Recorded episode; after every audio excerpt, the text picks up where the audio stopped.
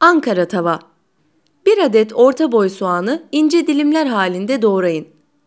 Ortadan ikiye kesip çekirdeklerini çıkarttığınız 4 adet orta boy sivri biberi ince ince doğrayın.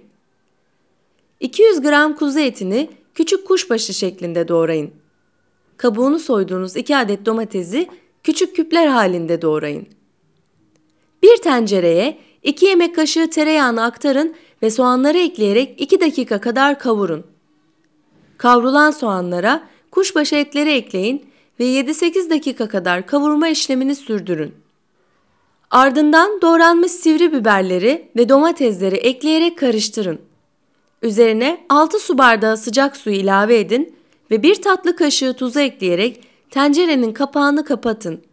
Bu şekilde yaklaşık 30 dakika etler yumuşayıncaya kadar orta ateşte pişirme işlemini sürdürün. Ayrı bir tavada 4 yemek kaşığı ayçiçek yağını kızdırın. 2 su bardağı arpa şehriyeyi ekleyerek renk alana kadar yaklaşık 5-6 dakika kavurun.